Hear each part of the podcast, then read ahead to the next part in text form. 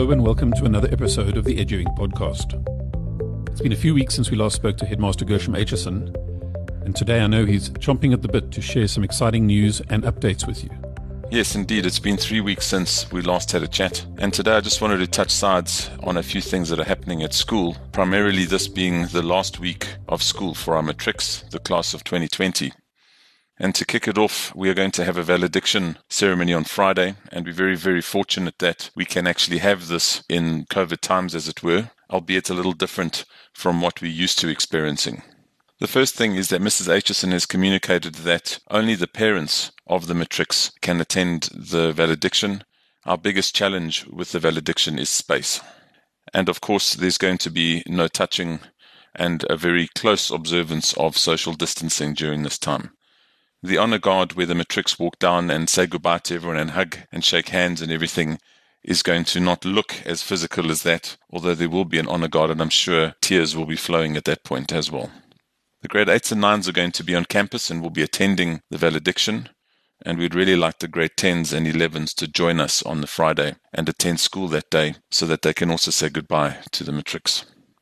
I'm going to ask that cohort 4 stay at home on Friday and do not come to school unless they are in grade 8, 9, 10 or 11, just because the campus is going to be at capacity at this point.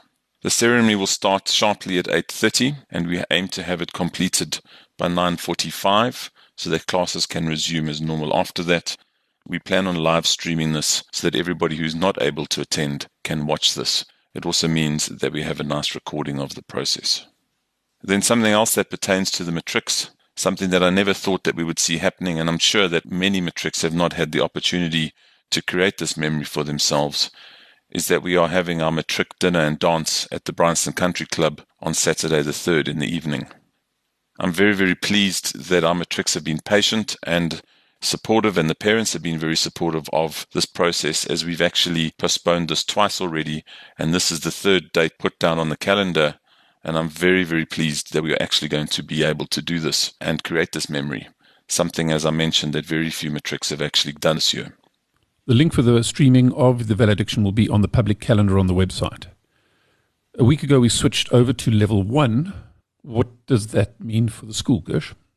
Gavin, there's not much difference between level one and level three for schools in terms of safety protocol. And the reason for this is that schools are identified as high risk transmission areas and it's this weird twilight zone of reality where everything seems normal. We're getting on with our lives again. We're starting to get the economy moving and everyone's back at work, mostly. And then COVID rears its ugly head and we can't all be back at school. And there are a couple of reasons why not everybody is back on campus at this point. And the main one is very simply that EduInc doesn't have the space to accommodate everybody while observing the social distances in the classroom. Currently, we are sitting at about 60% capacity with the matrics cohort 4 and either cohort 1, 2, or 3 on campus at any point, and with the teachers.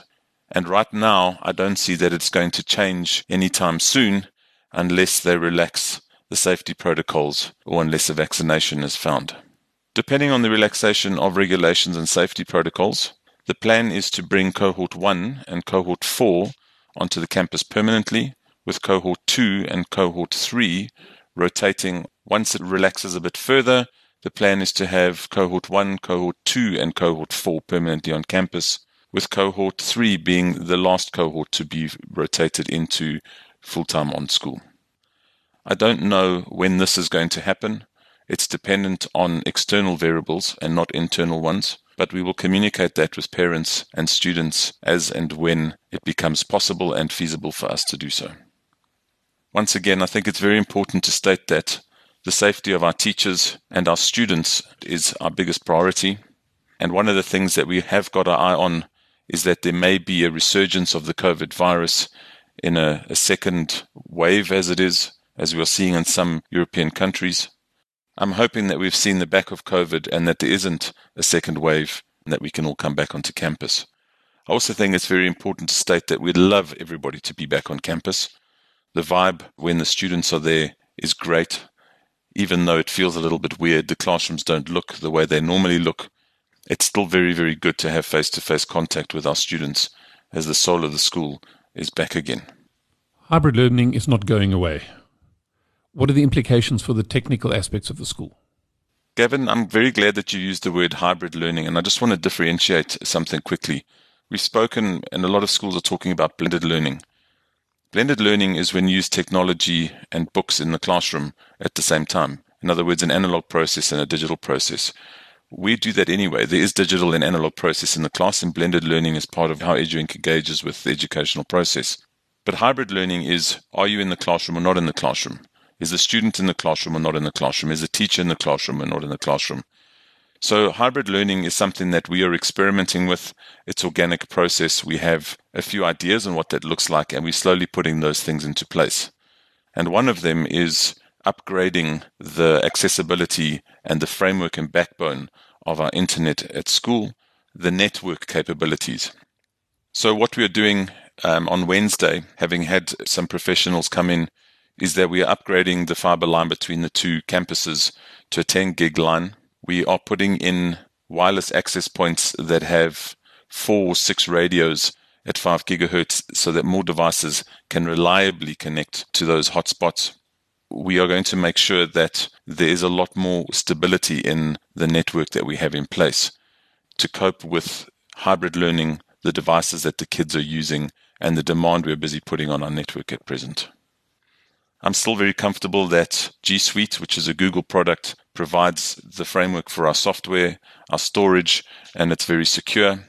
And one of the things that we're also going to be putting in the upgrade because of so many devices accessing the network is a mechanical firewall so that a lot of our devices that are connected are protected from outside. So it's a busy time, an exciting time, with the process culminating in a valediction for our matric pupils. Anything else on your mind as we wrap up? Well, one of the things that I'm reflecting on at the moment is that there are a couple of the matrics that will be leaving on Friday who I think are going to be ringing the bell five or six times.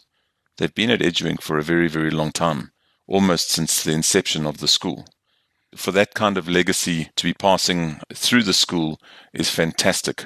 And I'm going to be very sad to see them go, but I know that EduInc has left its mark on them. But I'll speak more about that at the valediction on Friday.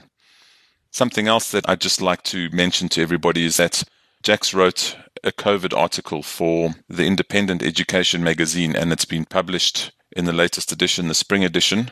And I've put it on the resource section under articles on the website.